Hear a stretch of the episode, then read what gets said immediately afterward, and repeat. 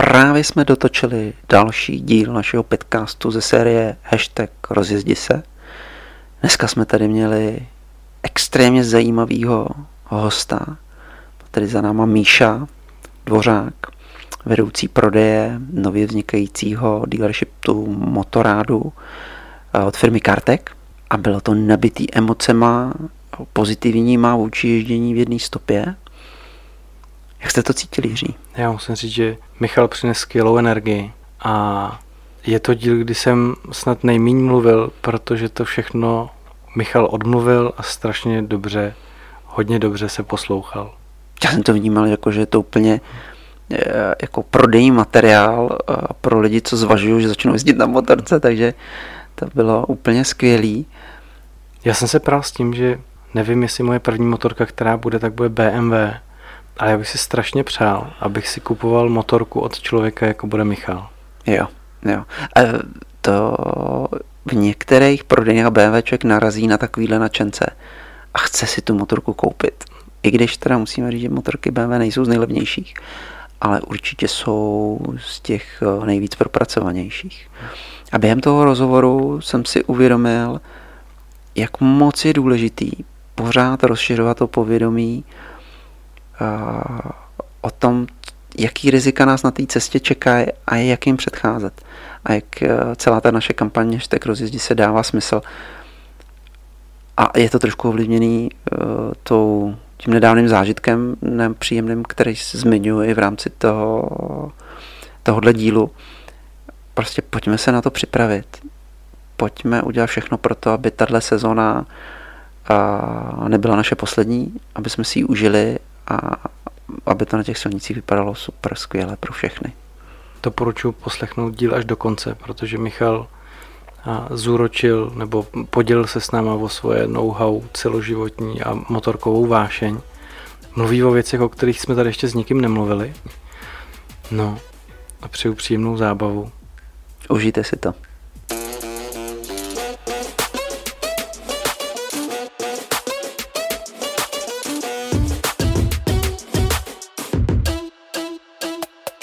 Ahoj, já jsem Jirka z Pitlandu. Ahoj, já jsem Jirka z Pitlandu. A dneska jsme do našeho podcastu pozvali obzvlášť milého hosta, který s náma sdílí vášeň na jedné stopě. A vítáme tady Michala Dvořáka. Ahoj. Nazdár, zdravím všechny motorkáře. A Míšo, my o tobě víme, že jsi z Karteku a že tam děláš vedoucího prodeje v nově vznikajícím zastoupení motorádu, který se bude brzo otevírat v Praze. Prosím tě, řekni nám o tom něco. Tak to je pravda, máš samozřejmě jako vždy korektní informace. A v Praze skutečně vznikne, vznikne druhé dílerství BMW Motorát a je to ve společnosti Kartek ve Strašnicích, vlastně na průběžný 80, kde se budeme snažit vlastně ten biznis dělat hodně motorkářsky, Eh, málo autařsky, aby se lidi cítili, jako že je to jejich domovský přístav. Že to je místo, kde, kde dostanou nejen jakoby motorku, jestli budou moct koupit motorku a oblečení, ale kde potkají lidi, kteří budou eh, schopni jim poradit eh, úplně ve všem, protože to nemají vyčtený z for, to nemají vyčtený z knížek a odposlouchaný od kamarádů, ale protože ty, ty příběhy prostě prožili sami. A to si myslím, že je strašně důležitý v tom našem světě, protože spousta těch informací je prostě nepřenositelných uh, jinak než, než zážitkem a, a nikdo, kdo to neprožil, tak to nedokáže správně, správně vyjádřit a posunout těm ostatním. My máme kliku, že ten náš mančav ty zážitky prožil, které a přežil. Přesně tak, jako, které kolikrát eh, byly, byly, byly bolestivé, eh, kolikrát byly strašně radostné, ale dohromady to vlastně dělá ten náš svět. A ten svět chceme ukázat všem ostatním, i když třeba ty motorky nemají tak jako my, jako úplně to první vlastně v životě, mají to jako, já mám rybářský pruty, jo, že vyjdu prostě pětkrát za rok a hodím to do té řeky a koukám, tak i když to mají ty motorky jenom takhle, tak, eh, tak pořád můžou od nás dostat informace, které jim ušetří eh, pád, který jim ušetří prostě bolest nebo, nebo zimu na ruce. Ale takhle to chcem prostě dělat. Aby se cítili doma, aby tam přijeli dát třeba jenom pivo s náma a pokecat a pak zase jeli prostě dál. To je super. To na mě úplně uh, dechlo to nadšení, uh, který společně sdílíme, uh, který vždycky rádi z tebe zaznamenáme, když se potkáme, povídáme si o motorkách. No já ještě vím jednu informaci, kterou si zapomněl zmínit ze svojí přirozené skromnosti určitě. A to je vlastně, jak dlouho na motorce jezdíš. Jo, to, to je zajímavý. Eh, já totiž nejezdím úplně jako všichni od, od 13 let, jo. Prostě já, já jsem eh, měl motorky zakázaný, protože já jsem, já jsem sportoval a, a máma se strašně bála, eh, takže bylo to proto, že můj dědeček na motorkách jezdil, potom jsem to asi zdědil a, a své, své manželce babičce prodal piano, aby si koupil Javu 250 kývačku tenkrát. Takže máma samozřejmě motorky nechtěla ani vidět, jenže je vidět, že ty geny se prostě propíšou. Jo. A, mm a já jsem tenkrát eh, v 17 letech vstoupil do, eh, do eh, motosalonu Suzuki, co tady byl na, na Butovicích, nebo kde to tenkrát bylo. A tam jsem uviděl stát ty, ty nahojače, ty dvanáctky, tenkrát bandity, bandit 12, jo, 12 a já jsem tomu propad takovým stylem. Já si pamatuju do dneška tu chvíli, jsem se, se pode mnou prostě ta podlaha jako rozevřela, já jsem tam zapadl do toho světa a už jsem z něj nikdy nevylez. A tenkrát jsem si uvědomil, že vlastně musím dělat cokoliv pro to, abych si tu motorku mohl koupit. A abych na ní mohl prostě jezdit a vlastně ujíždět tomu slunci vstříc. Jo. Do těch dálek, jo. Mě ty Čechy byly vždycky malý, takže já jsem se představoval, jak jdu někam strašně daleko a na hrozně dlouho. A, a že to bude obrovský dobrodružství. Takže to, to, to vlastně začalo v 17 letech a a, a pak samozřejmě Java, že jo, jako všichni toho mého věku, tak v té době nic jiného nebylo, což byla katastrofa samozřejmě, protože ty Javy, ty javy prostě v té době, eh, který my už jsme kupovali ty modely prostě 639, 638, tak to byly motorky, které sice fungovaly a opravíte to na kolenou, ale prostě eh, než jsem jel, dojel do Prahy tenkrát Jindřichova Hradce, tak jsem dělal dvakrát kladívka. Že? A to člověk jako poměrně, poměrně otráví. Takže s tím se váže ta první e, srandovní vlastně zkušenost s japonským motocyklem, kdy jsem e, já už prodal, odjel jsem do Ameriky se na tu motorku vydělat a přijel jsem domů a konečně jsem měl ty peníze. Ne? A chtěl jsem v té době utratit ty obrovské peníze, tenkrát Yamaha XT600. A já ji nastartoval, ať jsem čekal, kdy chcípne, ne? Protože Java po každý chcípla, prostě já ji ne, běžela ten moment, pam, pam, pam a pak chcípla. A tahle Yamaha XT stála na tom stojánku a a dělalo takový to pop, pop, pop, pop, pop, pop, a prostě nechcípla. Že? A tenkrát jsem si uvědomil, jo, že to taky může být s tou motorkou takový, že ona prostě jezdí, vozí vás a nemusíte jako, s ní nic dělat, ne? No a, a vlastně takhle já jsem, já, jsem, já jsem tomu prostě propad a pak následovalo hrozně moc motorek. Já měl snad 30 motorek jsem vlastně v životě, vždycky jsem to koupil, hmm. pak jsem to vojel, prodal. Jezdil jsem tady a i v té Americe, tam jsem na tom pracoval, že jsem pracoval jako supervisor, vlastně jezdil jsem mezi jednotlivými s těma klientama a měnil jsem to, ty motorky v podstatě každý dva roky a najížděl jsem velký kilometry, no a, a postupem času jsem se pro, propracoval vlastně k tomu, že, že jsem potřeboval cestovní motocykl na ty dlouhé cesty. Vidíte, to je přesně to, co kluci říkali, že, že ty telefony se musí vypnout. Já měl za to, že jsem ho vypnul, ale, ale nevypnul. A, no a abych se vrátil k těm motorkám a tenkrát jsem si uvědomil, že potřebuji cestovní motorku, velkou pro dva lidi, která mě prostě odveze do té Afriky. No a, a, to byl rok 2003, se psal. A tady v Praze byla firma, která se jmenovala Inomotor. Jestli si pamatujete, bylo to v Davicích. To byl první velký bazar, velký pokus o velký bazar. A bylo snad 150 motorek. Mm-hmm. A já tam se šel podívat, jako jsem tam chodil každý týden, že jo, pokukovat po těch strojích. A, no a tam stálo tam stálo GSO 11 tenkrát, nádherný červený, úplně vyleštěný s kuframa, prostě neuvěřitelně krásný stroj. A já jsem se na něj kouk. Jsem telefon a zavolal jsem manželce a říkal jsem Denisko, koupili, koupili jsme si motorku. Ačkoliv jsme ji nepotřebovali, krásná strašný peníze, stál 200 tisíc korun. No. Já tam ten den složil zálohu a pak jsem si ji odvez. No a pak to začalo, že jo protože BMW je po těch 30 japonských motocyklích, eh, motocykla, eh, motocyklech trošičku jakoby jiný level. Jo. Okay. Tak jsem se na tom projel a teď ono to mlátilo z převodovky, že jo. Musel, musel jste na to tlačit a teď, teď se to divně chovalo a teď ten boxer různě prostě vibroval do stran. A já jsem první 3000 km nechápal, co jsem si to koupil. Já jsem říkal, Ježíši Maria, boha jeho 200 tisíc korun. No a po těch 3000 kilometrech, eh, kilometrech se najednou něco změnilo, a je to pánové, je to pánové vlastně 2003 až 2021, no, je to nějakých 18 let. Tu motorku furt mám. mám na ní o 180 tisíc kilometrů najetých. 180 tisíc kilometrů jsme najeli, ve dvou lidech většinou. Byli, přivezli jsme tam písek z té Afriky a, a ta motorka funguje. Jo. A vlastně nikdy, nikdy mě nikdy nenechala. Prostě já jsem věděl, co, co má člověk sebou mít, aby jsme dojeli a byli jsme fakt daleko a, a bourali jsme a padali jsme, ale vždycky jsme se nějak dostali zpátky domů. A to je, proč jsem byl ochotný prostě jít pracovat do BMW, jo. protože já, já věřím tomu, že ty stroje, které vlastně vznikly koncepčně už skutečně před, před druhou světovou válkou, jako dlouho, že jo, který vlastně dojeli k té Moskvě, tak eh, že oni vlastně vždycky se s tím člověkem vrátí. Jo. A, a je jasný, že už v této době se dělají eh, motorky teď už se vlastně špatný motorky nevyrábí, jo? když si vezmete velkou čtyřku japonskou nebo i evropskou trojku, prostě ty motorky všechny objedou svět. Jo? Ale jenom jedna na vás udělala tenhle dojem, když jste byl mladý a, a u té já už prostě zůstanu na věky. Takže já už na ničem jiném vlastně takhle jakoby jezdit nemůžu. Já vždycky říkám, ta Ačková motorka, ta první je jenom jedna. A i když máte v té garáži další čtyři nebo pět, tak tohle je ta motorka, na který pojedete na tu dovolenou. K tomu nemám co dodat. Myslím, že si krásně vystihnul to, na co jsem se ptal, to je ten vztah k motorkám a vlastně kvalifikace. No, to je paráda, já jenom teda poslouchá. Eh, navážu, eh, evidentně eh, to GSO 11 stovka nebyl deal breaker pro tvoje manželství. Zůstala motorka i manželka. Motorka zůstala i manželka. Manželku mám ještě díl, teda musím říct, tu motorku. to, to je paráda. Další rodinní příslušníci? Hele, my děti nemáme a hmm. asi mi nikdy nebudem, protože jsem na tom nedávno přemýšlel, tak já jsem je nikdy nechtěl. Jo. Mm-hmm. To mhm. bylo zvláštní u mě, je to velice zvláštní, ale já si to takhle jakoby přiznám. Mm-hmm. Já jsem ten život chtěl uh, prožít tak, že ty děti vlastně se tam jakoby moc nevejdou. Mm. Jo.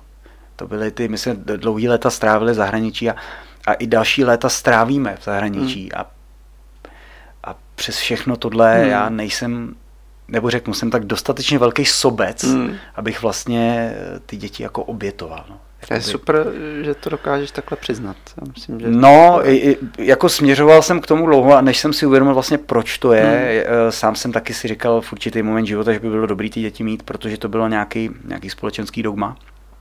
Ale myslím si, že, že Bůh vidí a dítě je boží dar, mm-hmm. když přijde, jako člověk musí přijmout a mm-hmm. postavit se k tomu. A když prostě nepřijde, tak je k tomu nějaký důvod. Hmm. Jo, a hmm. tady evidentně ten důvod je takový, že třeba já prostě nejsem ten člověk, který by hmm. tohle to zrovna měl dělat. Takže uh, jsem s tím smířený. jo. OK, paráda. tak ještě k tomu popisu, my tady vždycky zmiňujeme uh, somatotyp. Hmm. Uh, máme tři základní somatotypy. Uh, já jsem stárnoucí hobby. Jiří je zlobr, i když teďka poslední 14 dní jeho intenzivní diety ho začíná přesouvat do jiného somatotypu, to je ten třetí poslední princ Jason. Ty evidentně podle mého pohledu patříš mezi prince Jasoně. To, až budeme ti klát otázky na tělo a budeš hodnotit uh, různé věci z motosportu, tak aby posluchači měli, nebo znali tvoji perspektivu, jak se na to koukáš. No a, a teď bychom jenom zase připomenuli že nahráváme pitka ze série Hashtag rozjezdi se, kterou věnujeme přípravě před jízdou na motorce s cílem minimalizovat rizika, které nás na té jedné stopě čekají. Máme za sebou eh, prvních několik teplých dní v tomto roce a spousta z nás již vyrazilo na svoji první letošní výšku. Bohužel, jako každý rok se z ní někteří nevrátili. A Bohužel jeden z těch, co se nevrátili, byl můj blízký kamarád.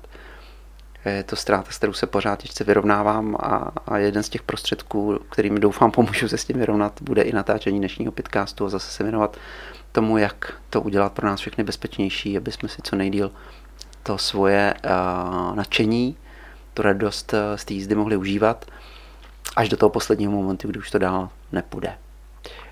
A tebe jsme si pozvali, abys nám pomohl s řešením kruciální otázky pro ty, kdo úplně začínají, eh, na který čeká úplně ta první sezóna. Co si jako většiný začátečník nebo první, eh, poprvý začátečník mám vybrat za motorku, abych se do toho světa dostal a neudělal si tam nějakou bolístku? No, to je To je zajímavá otázka a myslím si, že by si ji mělo klást větší množství motorkářů. Protože tuhle otázku si málo lidí položí, neboť jak všichni víme, tak vlastně všichni jsou nejrychlejší, všichni všechno umějí a vlastně nikdo se nepotřebuje nic učit, ne? protože vlastně je rychlejší než Karel, jeho soused z vesnice. Že? A já si myslím, že vy v Pitlandu, vy jste mě nadchli tím, že vlastně vy jste, vy dokážete přijmout sami sobě feedback. Jo? A to je jedna z klíčových vlastností života vůbec celého, protože kdo tohle dokáže, tak má šanci se zdokonalit a, a snažit se dosáhnout té dokonalosti. Jo? A to by si měl podle mě osvojit úplně každý. A motorkáři kor. Takže já třeba taky jezdím 20 let, mám na je to mnoho kilometrů, mnoho set tisíc kilometrů. Ale stejně vím, že neumím všechno a nikdy nebudu umět všechno, ale právě protože si to přiznám, tak můžu se posouvat k té dokonalosti, která je v podstatě nedosažitelná. Jo, ona je nedosažitelná. Nikdo nikdy nebude umět zajet prostě Brno za 2.03 a, a v obět motokrosovou trať prostě jako, jako mistr Evropy a zároveň nenajede milion kilometrů jako třeba Šíma. Že jo? To prostě takový člověk asi se ještě nenarodil a hmm. ještě tady není a nikdy nebude, ale my se musíme pokusit tam dojít. Hmm.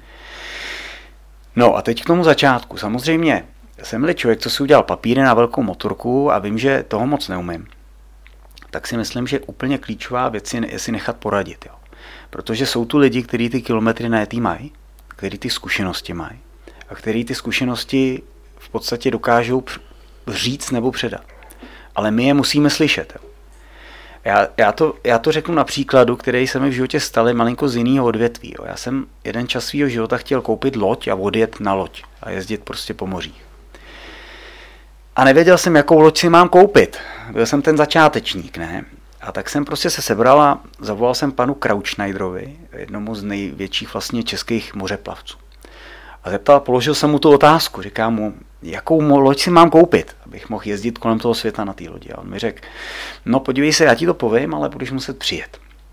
Protože takhle volá spousta lidí a ty o to nemáš zájem, ty stejně jako to neuděláš a tak. A jak jsem skočil na motorku a za dvě hodiny jsem mu klepal na chlupu. Ne? On otevřel a řekl mi, ty jsi přijel. No tak to si mě překvapil. Podal mi ruku, ubytoval mě tam. Druhý den jsem mu pomohl se stavbou jeho voru, na kterým chtěl vlastně z Evropy do Ameriky. A potom, co jsme si teda úplně zničili ruce, tu sekeru, jak jsem sekali ten vor, já naštěstí umím dělat, on mě přitom pozoroval, to je pán, který mi 80 let, stará škola. Tak mi večer řekl, no dobrý, takže si popracoval se mnou, tadyhle máš párek večeři, ti udělala manželka a teď mi můžeš položit tu otázku. A ty jsi se ptal, jakou loď si máš koupit. A já ti říkám 9 metrů železno. A já bych tenkrát nikdy si nedovolil znevážit slova tohle člověka, který obeplul svět mnohokrát a prostě strávil 30 let na moři nebo víc. Tím, že bych si vzal něco jiného. A teď se dostáváme k těm motorkám, kdy ten člověk řekne, jakou si mám koupit motorku. A já mu řeknu, co máš na to? On řekne nic. A já řeknu, kup si plácnu z té řady BMW, kup si F900R. Je to motorka, která je lehká, ovladatelná, má 100 koní, to je dostačující, bude bezpečná na předjíždění, má módy, kterými si můžeš ty palivové mapy nastavovat, aby se ti dobře jezdilo. Ale zároveň to není zabiják, který prostě tě bude svádět k tomu, aby si to roztočil prostě na dvojku na 200 a, a to ty nezvládneš. A teď ten člověk to slyší tuhle informaci ode mě a teď, když je rozumný, tak jde a tu motorku si koupí. Ten rok, dva roky na ní odjezdí, naučí se ji ovládat. A potom je připravený si koupit něco silného. Jenže problém je, že řada lidí to neudělá. A zase příklad, přijde tatínek se synem na showroom a řekne, já chci prodat pro synka, který si teď udělal papíry S1000RR. Já říkám, máte rád synka? Říkám, mám. A říkám, tak, tak to není Proto ta správná volba. motorku, ne? Co to je za dotaz? Ale počkej, to fakt jsou rodiče, který přijdou s dítětem a chtějí mu koupit motorku S1000RR. Je to Ale tak hustý, teda. Nebudeš tomu věřit. Nebudeš tomu Jirko věřit, je to tak. Jo. A, a oni si myslí, že mu kupou tu nejlepší, ne? Dítěti... No to mu kupou to nejlepší, ale k čemu? No načež moje druhá otázka zněla, na co to chcete, protože jsem je chtěl z toho vymanévrovat, ne? chtěl jsem mu říct, že toho kluka jako nezabíjí, ne? A, a oni mi řekli, že oni hrozně rychle jezdí do Chorvatska na chatu. A a potřebuji tam být hrozně rychle a prostě jako jet, co to dá. Ne? A teď já normálně vyvalil oči a myslel jsem si, že je to skrytá kamera, ne? Protože to nebylo normálně možný. Ale přísám Bůh se to stalo, mám na to svědky. Tak jsem jim řekl, že si myslím, že to není dobrý nápad. Jo. Není to dobrý nápad, že by to neměli rozhodně dělat a když chtějí být někde rychle, že mají letět. Jo. Hmm. Ale oni si to stejně koupili, ty motorky, tak doufám, že jakoby jezdili, že měli to štěstí od Boha, že to přežili. Ale to je přesně příklad toho špatného přístupu. Jo. Hmm kdy ten člověk si tomu nerozumí a ještě si nenechá poradit. Takže motorka pro začátečníka by měla být, podle mýho názoru. Já nesouhlasím s tím, že by ta motorka měla být slabá. Mm-hmm. Já jsem velký nepřítel omezování výkonu a, mm-hmm. a koní motocyklu pro lidi, kteří začínají, protože podle mě jedna z nejnebezpečnějších věcí na silnici je slabá motorka. Mm. Jo, jedete na 125 nebo na něco, co je seškrcený. Hmm, hmm. Předjíždíte kamion, potřebujete si přidat. A on to nejde. A on už to dál nejde. A proti vám jede to auto, ne? Takže to je, to je ta situace, kdy, kdy si myslím, že tohle to nebylo správné rozhodnutí ani jako legislativní. Hmm. A že to rozhodovali lidi, kteří úplně neměli. A počkej, teď myslíš to, že uh, 125 to je co, co za level? To jsou ty 15 letý nebo? Hele, tam je to rozdělení jinak, tam je to vlastně rozdělení, A1, takže A, no, no, A1, A2 a A, jo. A vlastně uh, dřív to bylo tak za nás, ještě, hmm. to si pamatujete vy kluci, hmm. že když člověk začal jezdit na motorce, jak si udělal v 17 papíry hmm. na Ačko a mohl mít jakoukoliv motorku. Hmm. Což mělo své úskalí, protože řada lidí si koupila hned tenkrát nějaký litr japonský a pak samozřejmě pověsil na strom. Hmm. Nicméně teď je to tak, že vlastně člověk si musí uh, od určitého věku do určitého věku projít uh, škálou výkonových tříd mm-hmm. a teprve pak může mít tu velkou silnou motorku. Jo. A to A1 a A2 jsou nějaký výkonový teda omezení, výkon, Ano, přesně tak. Ovšem, uh, já se domnívám za A, že by nikdo, kdo je před zákonem uh, plnohodnotný, kdo od 18 letech je zodpovědný za své hmm, činy, mm, mm, mm, mm. tak by mu neměl nikdo diktovat jak silnou motorku si má koupit. To je, to je moje přesvědčení. Na druhé, eh, jako na druhou stranu, eh, by měla legislativně by se mělo daleko víc tlačit, že vlastně ty autoškoly a následní motoškoly hmm. jsou něco, co tomu člověku dokáže zachránit život, ale ne jednou, desetkrát. Hmm. Desetkrát. To, co děláte vy, tak vy vlastně lidem zachraňujete život. Jo. Protože to, že se naučí tu motorku ovládat, znamená, že v ten krizový moment on zareaguje tak, jak má. Hmm. A já v Pitlandu jezdím, jo, a jezdím i na okruhu a různých jiných hmm. místech, na krosce. Tak vím, že to, co se ten člověk třeba v Pitlandu naučí, tu, tu vlastně ztrátu adheze, jo, tu, tu, tu malou trakci, mm-hmm. tak to, je, to jsou věci, které jsou absolutně klíčové. A v tom, v tom provozu se to stává denně. Vy najedete na kolej, najedete na přechod. Hmm, hmm. To všechno klouže. Hmm. A ty lidi se v, tom, v ten daný moment, oni, oni se nevystraší, oni vědí, co hmm, mají dělat. Hmm, hmm.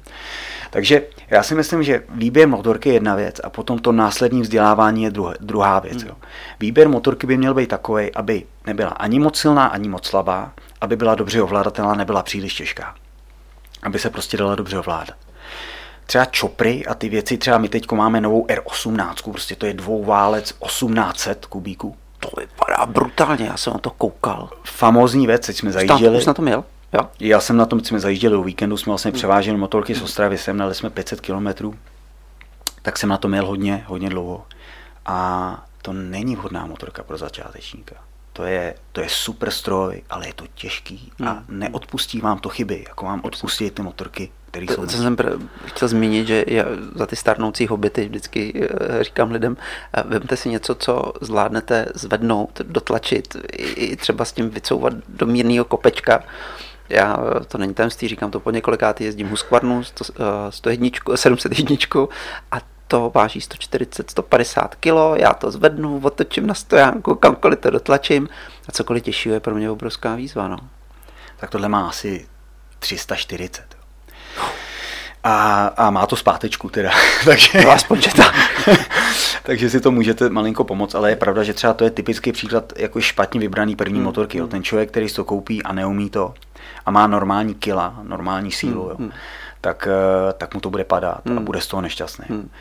přitom vyježděný člověk, který si na to sedne, tak se s tím potěší, Hmm. protože to je, je to masterštyk, jo. Hmm. Ale, jak říkám, jako k dobrýmu vínu, nebo se musíte prostě probít. Mm, jasně.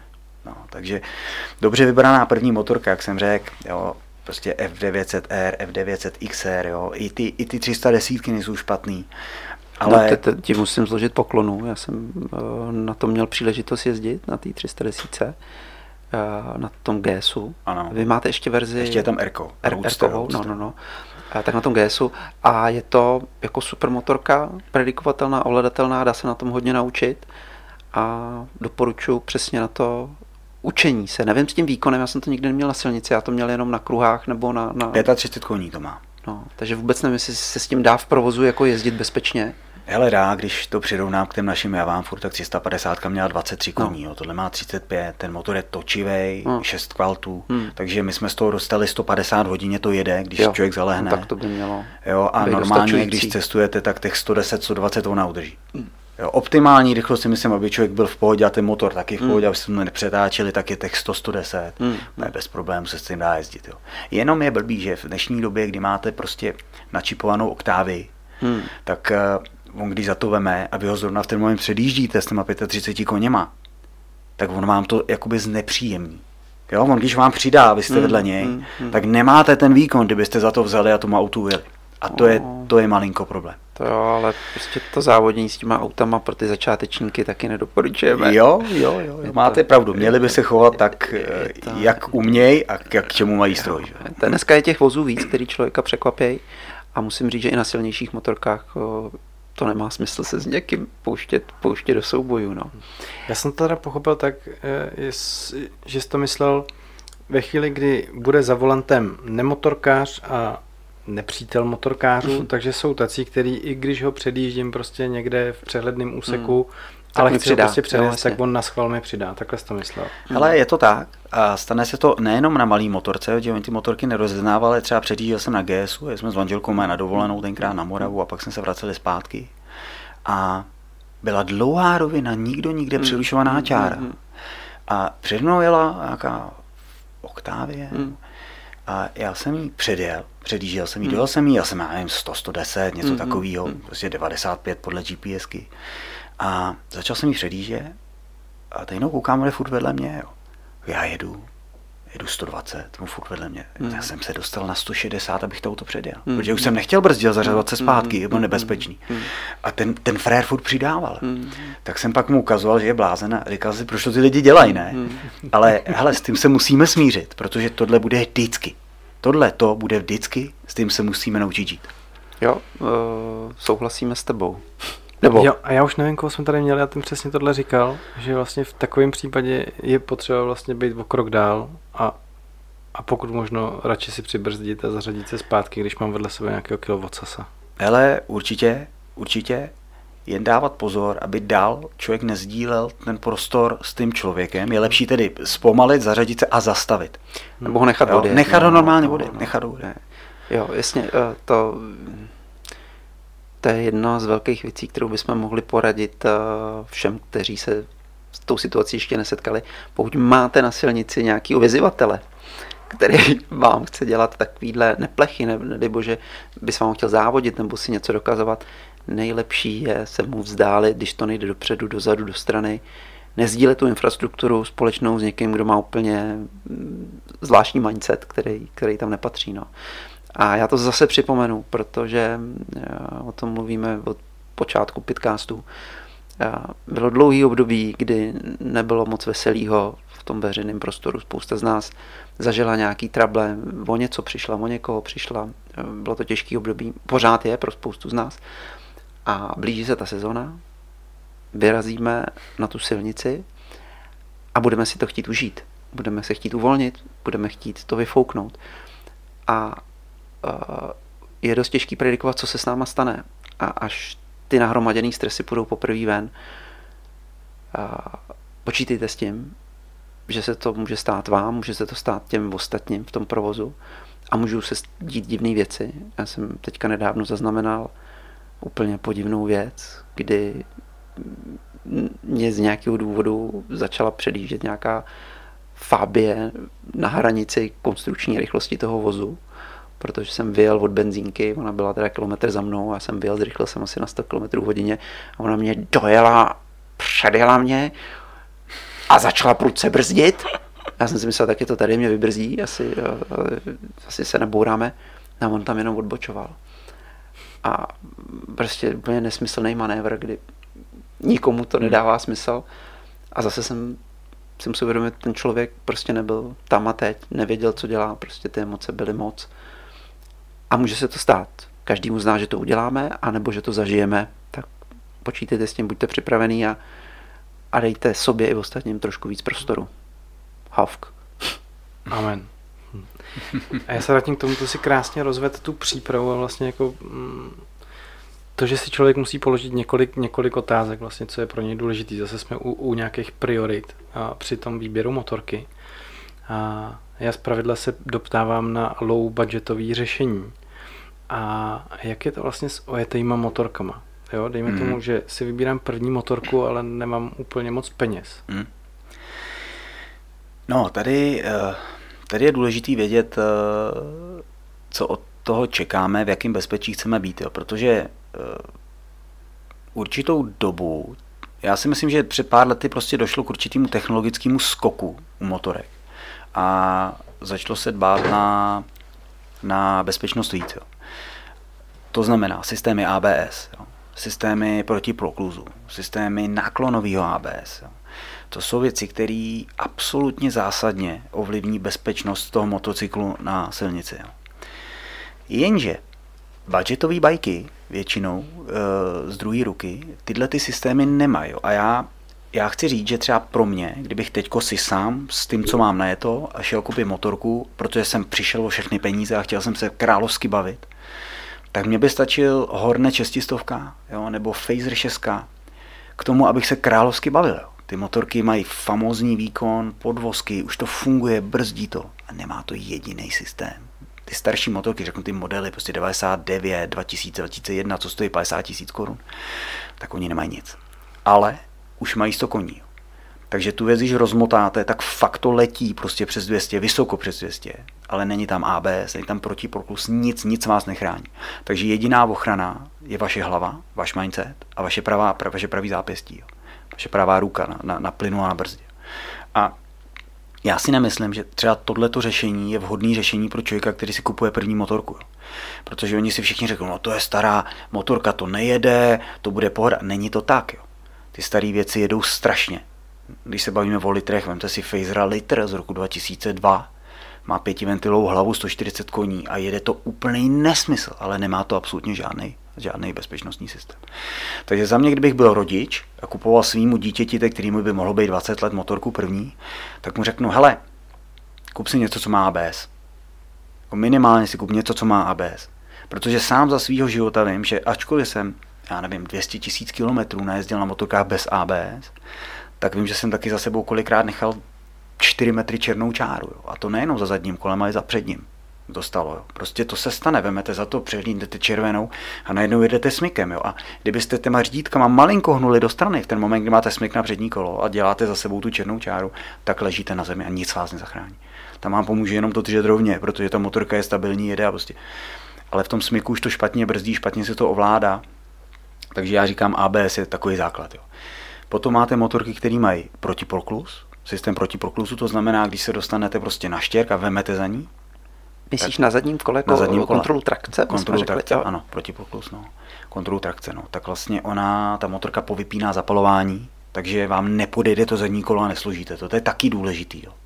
Důležitá věc. No a ty nejlepší systémy už teďko jsou třeba náklonový ABS Pro, my to nazýváme v BMW náklonový ABS Pro, kdy vlastně vyletíte do zatáčky, sklápíte motorku a zjistíte, jestli je dlouhý v zatáčce. To se začátečníkům stává strašně moc.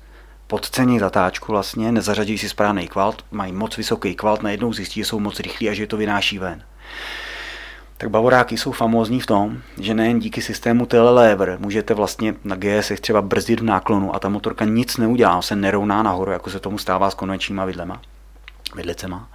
Ale to náklonový uh, eh, ABS Pro udělá to, že ona vám nadávkuje přední brzdu jenom tolik, aby se vám nedostala do smyku. A jak to pozná? No pozná to podle gyroskopu. Ta motorka má gyroskop, ona pozná, jak moc je nakloněná. Řekne, aha, já jsem nakloněná na 38 stupňů, to, to ležím na zemi. Já nemůžu na to přední kolo poslat celý brzdící účinek té páčky, jak ten panáček to zmáčknu. Protože co by se stalo je, že okamžitě v tom náklonu to přední kolo Ztratí se předek, zablokuje, jo. ztratí předek a ležíte. Takže ona tam pustí jenom tolik, aby ta motorka prostě neupadla. Samozřejmě, není to všemocný, fyzika je fyzika, hmm. takže když někdo už jakoby lehne s touhletou hmm. motorkou, tak už je to většinou velké rychlosti a většinou prostě je to člověk, který skutečně jezdí bez mozku. Ale řekl bych svýmu dítěti, kup si něco, co tyhle systémy má. Ještě zmíním jeden, který mě osobně hodně pomáhá, jsou ty antihoppingové spojky. Hmm. Že nemusím úplně, uh, úplně přesně dodržovat uh, otáčky na řazení směrem dolů, že to tam můžu poslat v vysokých otáčkách a ono si to pobere, nezablokuje se mi zadní kolo. Uh, souhlasím s tebou, že za posledních, tyjo, možná 10-15 10, let, no. Hmm. udělal dramatický posun v těch motorkách. A nejenom v motorkách, já osobně si myslím, že se to posunulo dramaticky v gumách. A tohle spojení technologie motorek a výroby pneumatik a vlastně ty motorky hr- dramaticky zbezpečnilo. Mhm. Že jsou víc jakoby stu- stupid proof nebo mistake proof, začátečník proof. A e, že s tím přichází, může přijít i jako dramaticky širší klientela zákazníků, kteří začnou na motorce jezdit a bez těch zkušeností. Ty jsi říkal, že jsi jeden z mála, který nezačal jezdit v 13, ale v 17. Tak já jsem začal jezdit po 40. J- Jiří Loni. Eh, My jsme zase příkladem těch lidí, kteří jako eh, se to začínají učit v době, kdy už ten mozek jako není tak elastický a už se tak snadno neučí. Už je v něm spousta jako nánosů a, a reflexů z jiných sportů a z jiných situací a musíme si tam budovat nový ty neuronové spojení, nový ty mapy reakcí. A pro mě je to taky prostě safety first, jako já nepotřebuji výkonnou motorku, ale chci motorku, která má co nejvíc asistentů, který mi pomůžou uh, ty moje případné uh, řidičské chyby pokrejt. Naprosto souhlasím ABS, jako mastu, pokud je ta motorka pokud uh, je to litr, tak určitě trakci. Jako já No, třeba jasný, uh, jasný. ty, ty litrový naháček kavy bez, bez kontroly trakce nechápu, s tím se skoro nedá jet. A, a tu anti, antihoppingovou spojku bych doporučil. No. A jak, jak si to schrnu, jak jsem to od tebe pochytal, tak člověk by si měl koupit motorku, kterou, která je asi váhou a možná i velikostí, teda když Určitě, víme, že prostě určitě. máme ty GSA 12, který, z kterých já nedosáhnu na zem skoro. Takže abych to dosáhl na zem, abych to zvednul, dokázal s tím manévrovat a aby to ovládání pro mě bylo přátelský. Jako, jak jsem to pochopil, není důležitý, aby ten výkon byl takový nebo makový, ale aby já dokázal zvládnout nadávkovat ten plyn tak, jak, aby se mi nestalo, že ho tam dám víc, než chci. Aby to nebyl nějaký agresivní Jo, reakce na plyn. jo, jo, jo, A ty jsi to zmínil, dneska jsou plynové mapy, dost často, když je eh, ride by wire, kde je Mhm, tam mhm, elektrický plyn, mhm. tak se ta tak se dá změnit plynová mapa a dá se uh, dát buď třeba vodní plynová mapa, tam je často na, rain, motorkách no, na rain, no, no, no, no. na cestu a pak, když je to nějaký sport, tak si můžu dát sport a ten pak má tu odezvu větší. A to mi trošku může pomoct, když tam tenhle mapping je, prostě si to nastavit tak, aby to tomu mýmu zápěstí bylo příjemný. Protože eh, já, ty jsi začínal už před dlouhou dobu, takže nevím, jestli to pamatuješ, ale já jsem začínal nedávno. A moje první dvě sezóny byl problém vlastně dávkovat plyn. Hmm. Jo, že to zápěstí bylo neklidný, bylo, bylo ucukaný, neměl, nebyl, jsem schopný dát jakoby plynulej, konstantní přidávání plynu, vždycky to bylo on nebo off. Mhm, Moc mi tomu nena, ne, ne, nepomohla druhá motorka, co jsem si koupil, což bylo R90. A, a to byl trošku challenge, tam třeba na dvojku někde udržet konstantní průjezd. A pak jsem si půjčil MT-09, Hmm. Eh, těch pár let zpátky, jednu z těch prvních, a tam to byl ten samý problém. Ta motorka po, pode mnou buď chtěla vystřelit, a nebo nejela. Nebyl jsem schopný ji držet jako ve stabilních otáčkách. A myslel jsem si, že to motorkou, a nebylo to tolik motorkou, bylo to mým zápěstím. Dneska vím, že jsem schopný zvládnout R1 super sportovním nastavení na okruhu, prostě a jemně tam i na dvojku tím plynem prostě to dávkovat. Ale nešlo to od začátku. Jo, chtělo to pár let prostě té práce, aby si hlavně ten mozek na to zvyknul a ten mozek potom správně ovládal to zápěstí.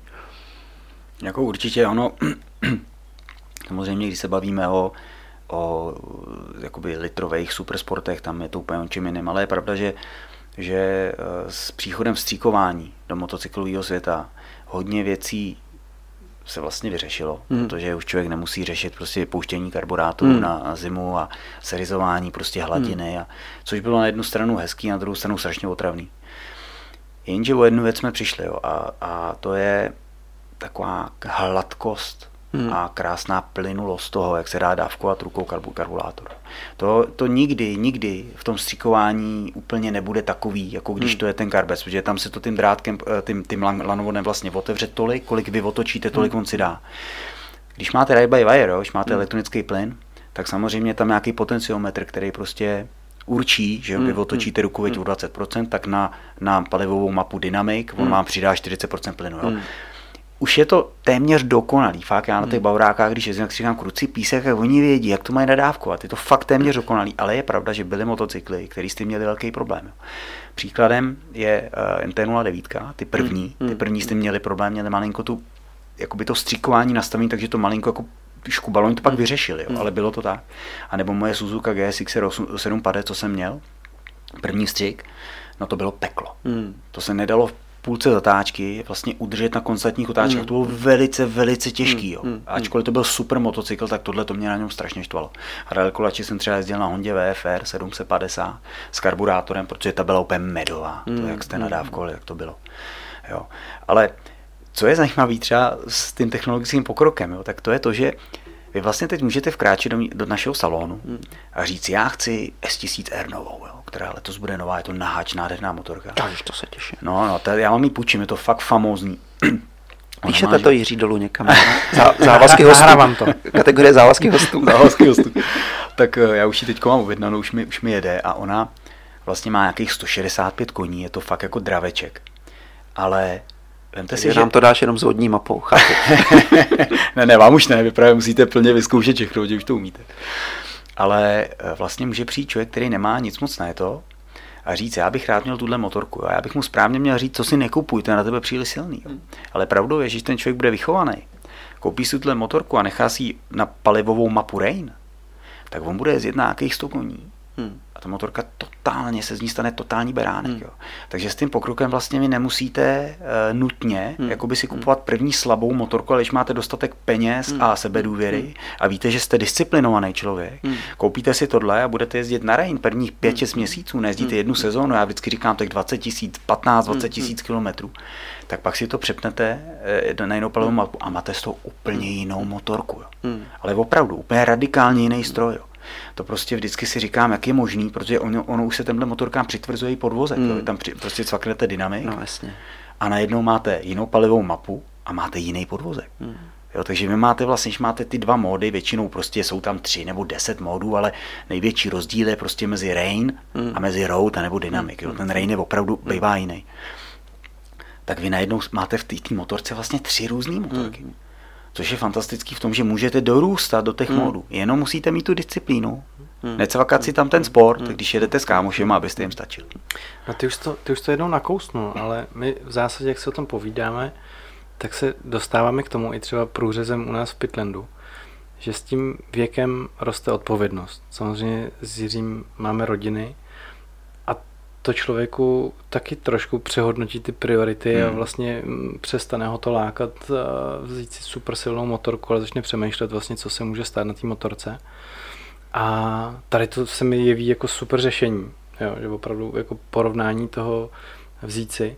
Ale na co narážíme, tak ty si krásně, co jsem si vůbec neuvědomoval, že jsou vlastně rodiče ve 20, kteří kupují ty motorky a a podle mě ty by to potřebovali slyšet, to, co tady se bavíme, protože ten mladý kluk, já to vidím vlastně i u našich některých kluků, tak prostě mm, ta hodnota je prostě nejvíc motorka a jedu a hlavně, že si jako vyjedu a užiju si a let, kdy se tam hledá i ten výkon, ale mě to vlastně jako pořád ještě naláká, možná tím, že jsem si to nevyzkoušel, nebo tím, že vlastně já mám možnost se vybít v Pitlandu, hmm a pak už nepotřebuju ten hmm. úplně jako hmm. adrenalin. Párkrát jsem spadnul v Pitlandu v malé rychlosti, vím, že to jako bolí a nechce se mi padat ve větších rychlostech.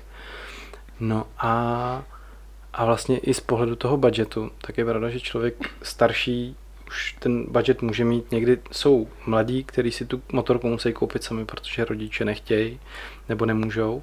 A tak tam to ještě jako pochopím. I když i tam mě to vede k zamýšlení prostě jako radši si připlatit za tu bezpečnost a, a za jakýchkoliv okolností prostě přemýšlet nad tím, co se může stát. Jo předpokládám, že ty systémy všechny se dají vypnout. Když budu si chtít vyzkoušet, co to dělá jako bez toho systému, tak ho asi jako vypnu, ale, ale jen tak si ho tam nenamontuju na motorku. Tohle se se dotknul hrozně zajímavé věci.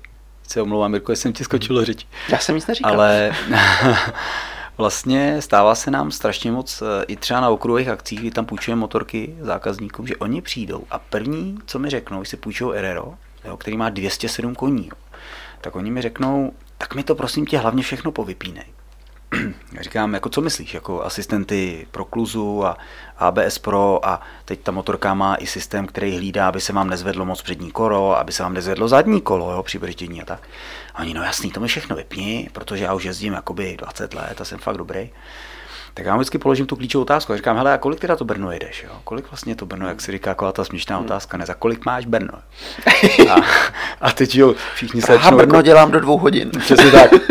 se všichni začnou čepířit, ne? A vlastně prostě vyleze, že ho jde třeba 25, 30. A jako normálně pěkný, rychlý časy, nebo hmm. na normálního člověka, ale to vůbec není k tomu, aby si to prostě povypínal. Jo. Kdyby ke mně přišel Prášek, Holáň, prostě tyhle ty fila, rychlí kluci naši, Halbych, jo, Kare Karlík Hanika, jo, a řekl, Michale, vypni mi to, a ne, nepovím a vypnu jim to, protože vím, že ty kluci to ovládají umějí, jo.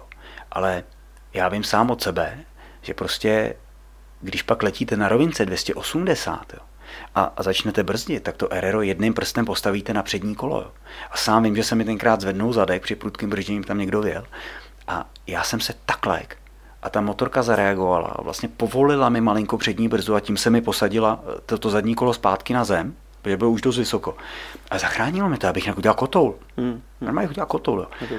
A ty lidi vůbec nechápou, že ty asistenty vlastně jsou nastavený daleko dál, než běžný člověk umí. Jo.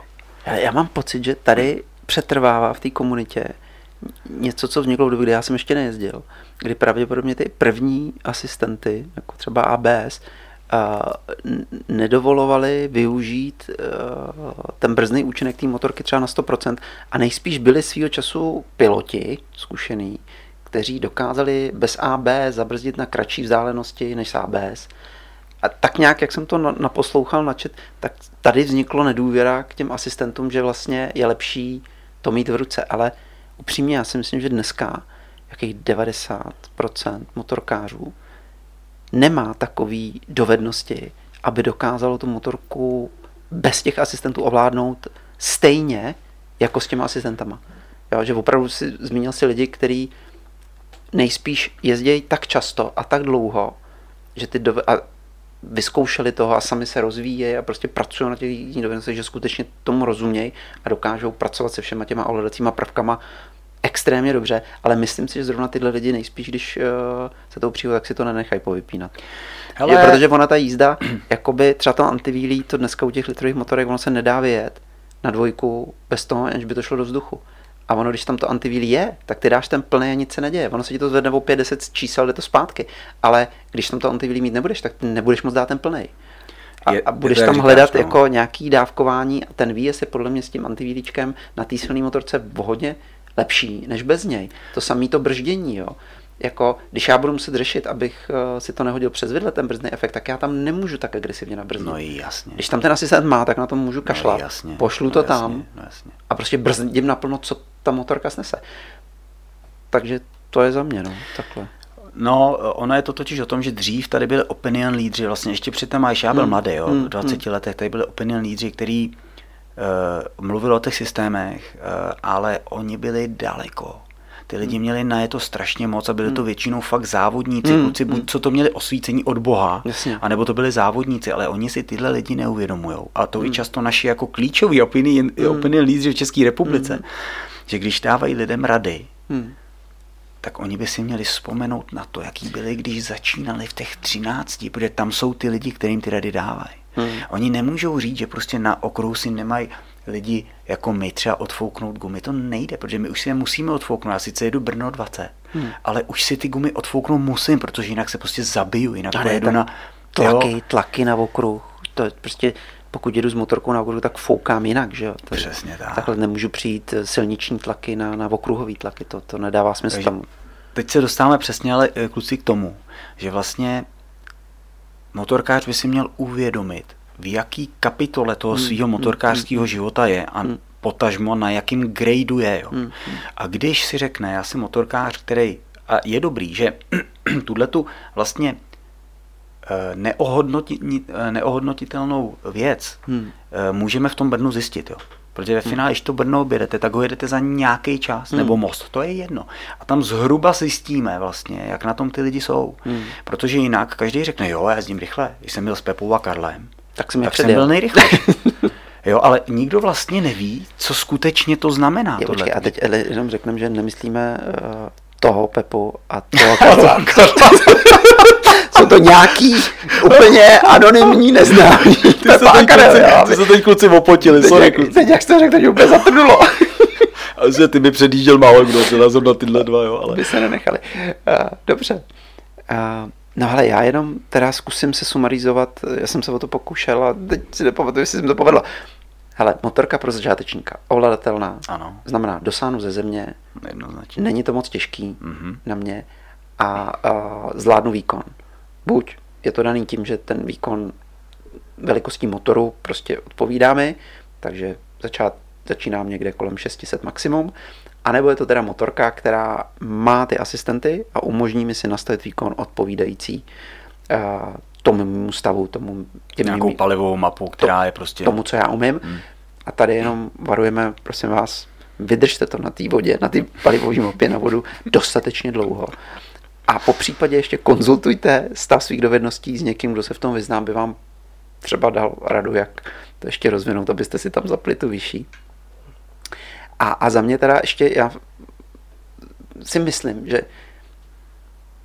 na tu silnici je dobrý si zvolit motorku, která je primárně designovaná na tu silnici. A jak vím, že se dotknu jako eh, feelingů spousty lidí nadšených do supersportu a superbajků. Hmm. A já bych si jako, ale první motorku nekupoval kapotovanou. Jako, jsem Hmm. nekoupil nějakou šestku nebo, nebo nějakého litra prostě v kapotáži, nějakou, který se podobá té motorce z toho VSBK nebo MotoGP, nedej bože. Koupil bych si na háče. Hmm. Jo, eh, nebo nějaký malý endurko cestovní, Hmm. prostě eh, s uvolněným posezem, protože já říkám, že k tomu bezpečí patří komfort, patří komfortní zóna. Nechceme vystupovat mimo komfortní zónu a prostě ten poses na těch uh, sportovních kapotovaných motorkách je trošku náročnější.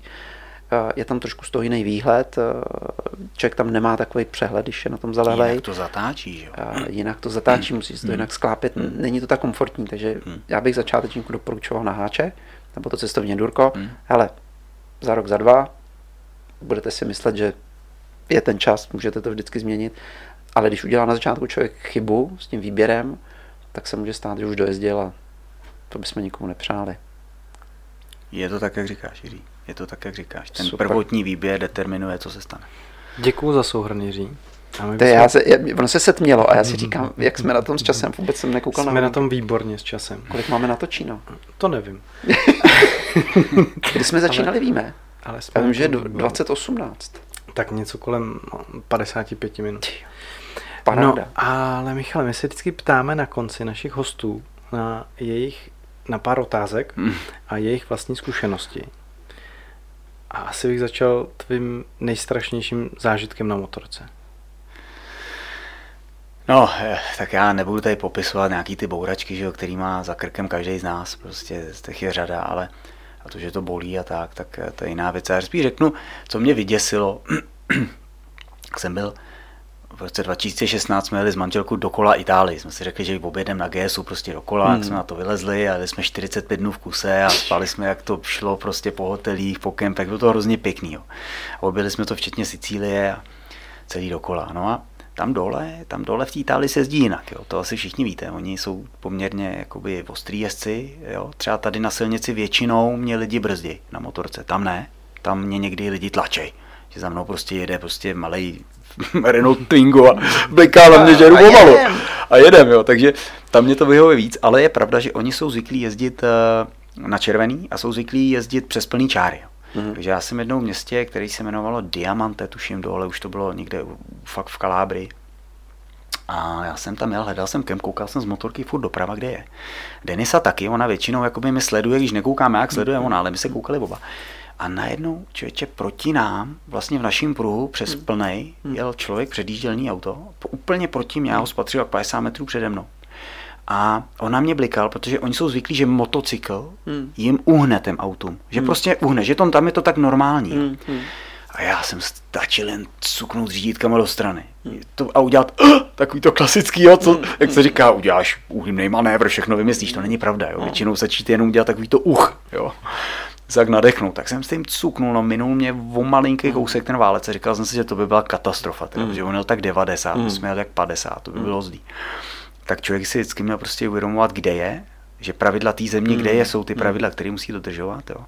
A musí vždycky prostě koukat na tu silnici. A tenkrát jsem si řekl, že už neexistuje, abych prostě čuměl po lelkách. Jo. Prostě mm. nejde to. Člověk na té motorce musí skutečně věnovat pozornost tomu. A to byl jeden z příšerných zážitků té poslední doby, protože jsem vlastně domyslel, co by se stalo. Jo. Hele, to, to, to, je hustý, úplně, no. úplně mi zamrazilo, protože jsem si uvědomil, že jsem slyšel už o jedný takovýhle jako krajový specialitě, to slyším teda poprvé, že je to někde v Evropě, ale budu si to pamatovat, jich Itálie, motorky Uhejbaj. ale a tohle se stalo v Kolumbii, kamarádovi, který tam byli na GSech, nějaký, nějaký hmm. taková skupinka, co jezdí, tak a, odbočovali vlevo, takže přijeli na křižovatku, zastavili, než zmizeli auta v protisměru a začali odbo, od, odbočovat toho prvního se střelo auto, co je předjíždělo. A tam v té Kolumbii nějaké pravidlo, že motorky, když odbočují doleva, tak zastaví na pravé straně, počkají a všichni přejedou a pak, za, pak odbočej. Tak to mě úplně jako dostalo, jako, že to tam takhle je, že to vypadalo, že oni budou, jako, že on bude vyník té mm. situace. A teď, když o tomhle taky napadlo, že, jsem, že mám ještě jednu krajovou specialitu, to je zase z Ázie, že když já jsem poprvé vyrazil na motorce, tak možná už jsem to říkal, to bylo ve Větnamu. Na skútru.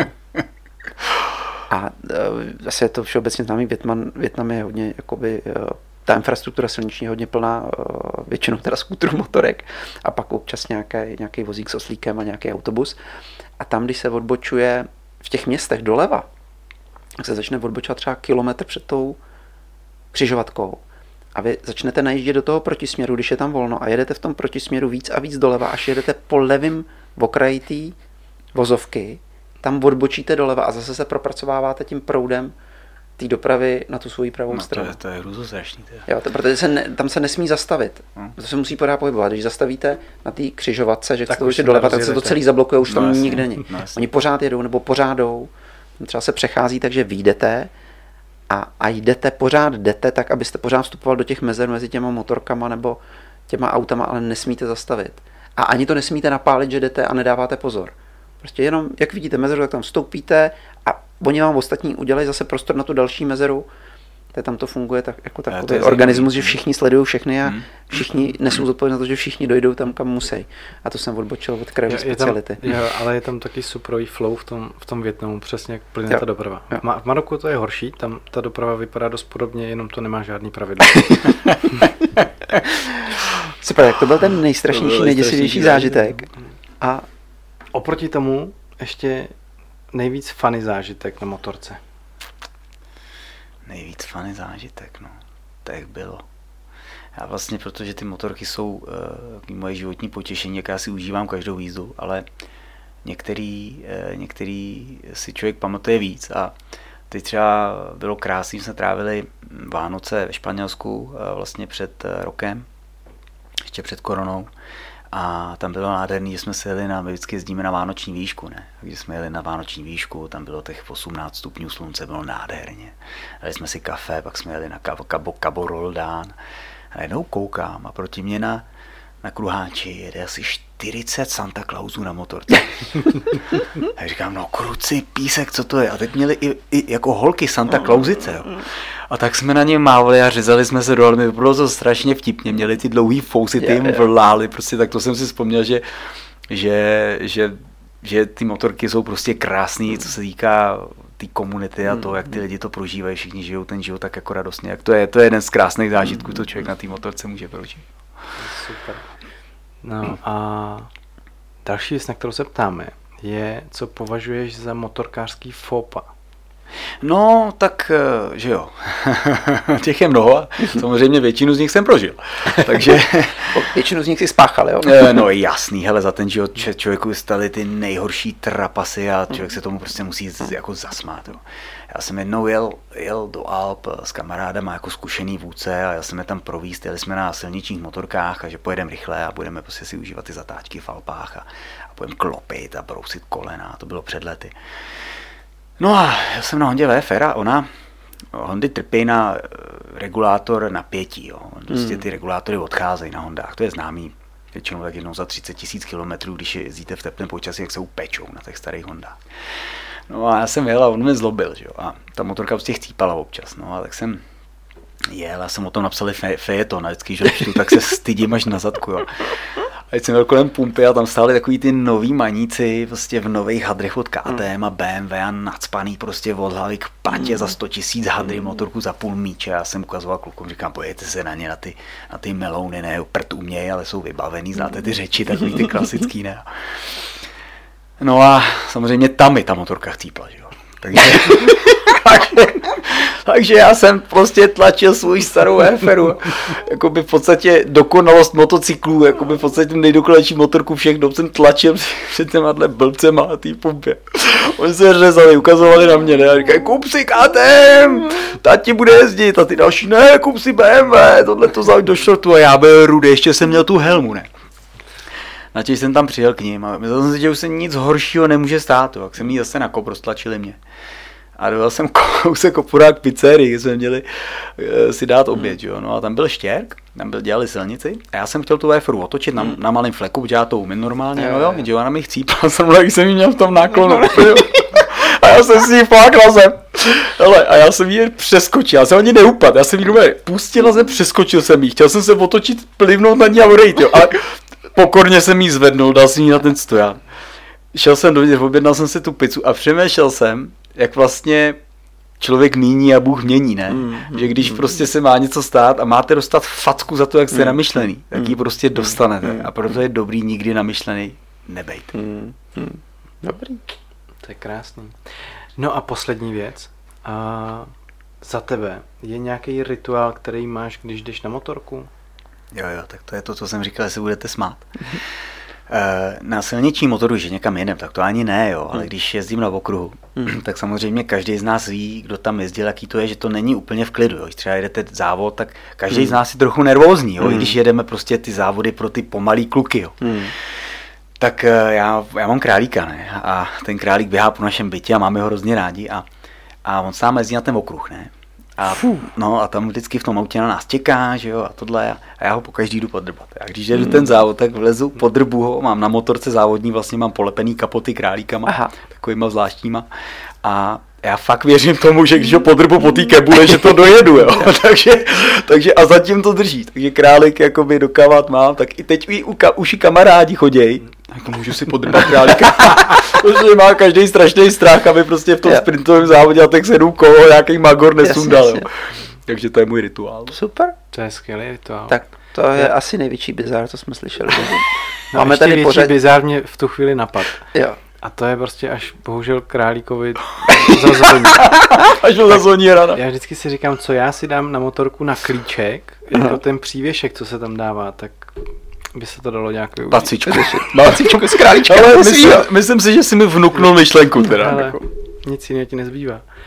Skvělý. Já ještě než se rozloučíme, tak posluchačům prozradím, že před vysíláním jsme Michalovi položili jeden důležitý dotaz. A to je, proč BMW nejezdí v MotoGP. A v odpovědí jsme se dostali na spoustu různých témat. Takže dáme to zase do naší pytlendí skupiny na Facebooku a jako bonusový materiál. A myslím si, že tam jsme probrali spoustu zkušeností ze závodění. Hmm. Paráda, Michal, my ti moc děkujeme za návštěvu. Mm. Byla to super čas, teď jsem chtěl říct hodinka, ale nevím, jestli to nebylo díl. Moc jsme si to užili a jako jsi jeden z té dlouhé řady hostů, s kterými si slibujeme, že se musíme potkat znova, musíme se zase pokecat, protože to byla paráda. Kluci, díky moc za pozvání, bylo mi ctí. Hm? Taky děkuju. Mějte se krásně, těšíme se na příště. Ahoj. Ahoj, ahoj. ahoj.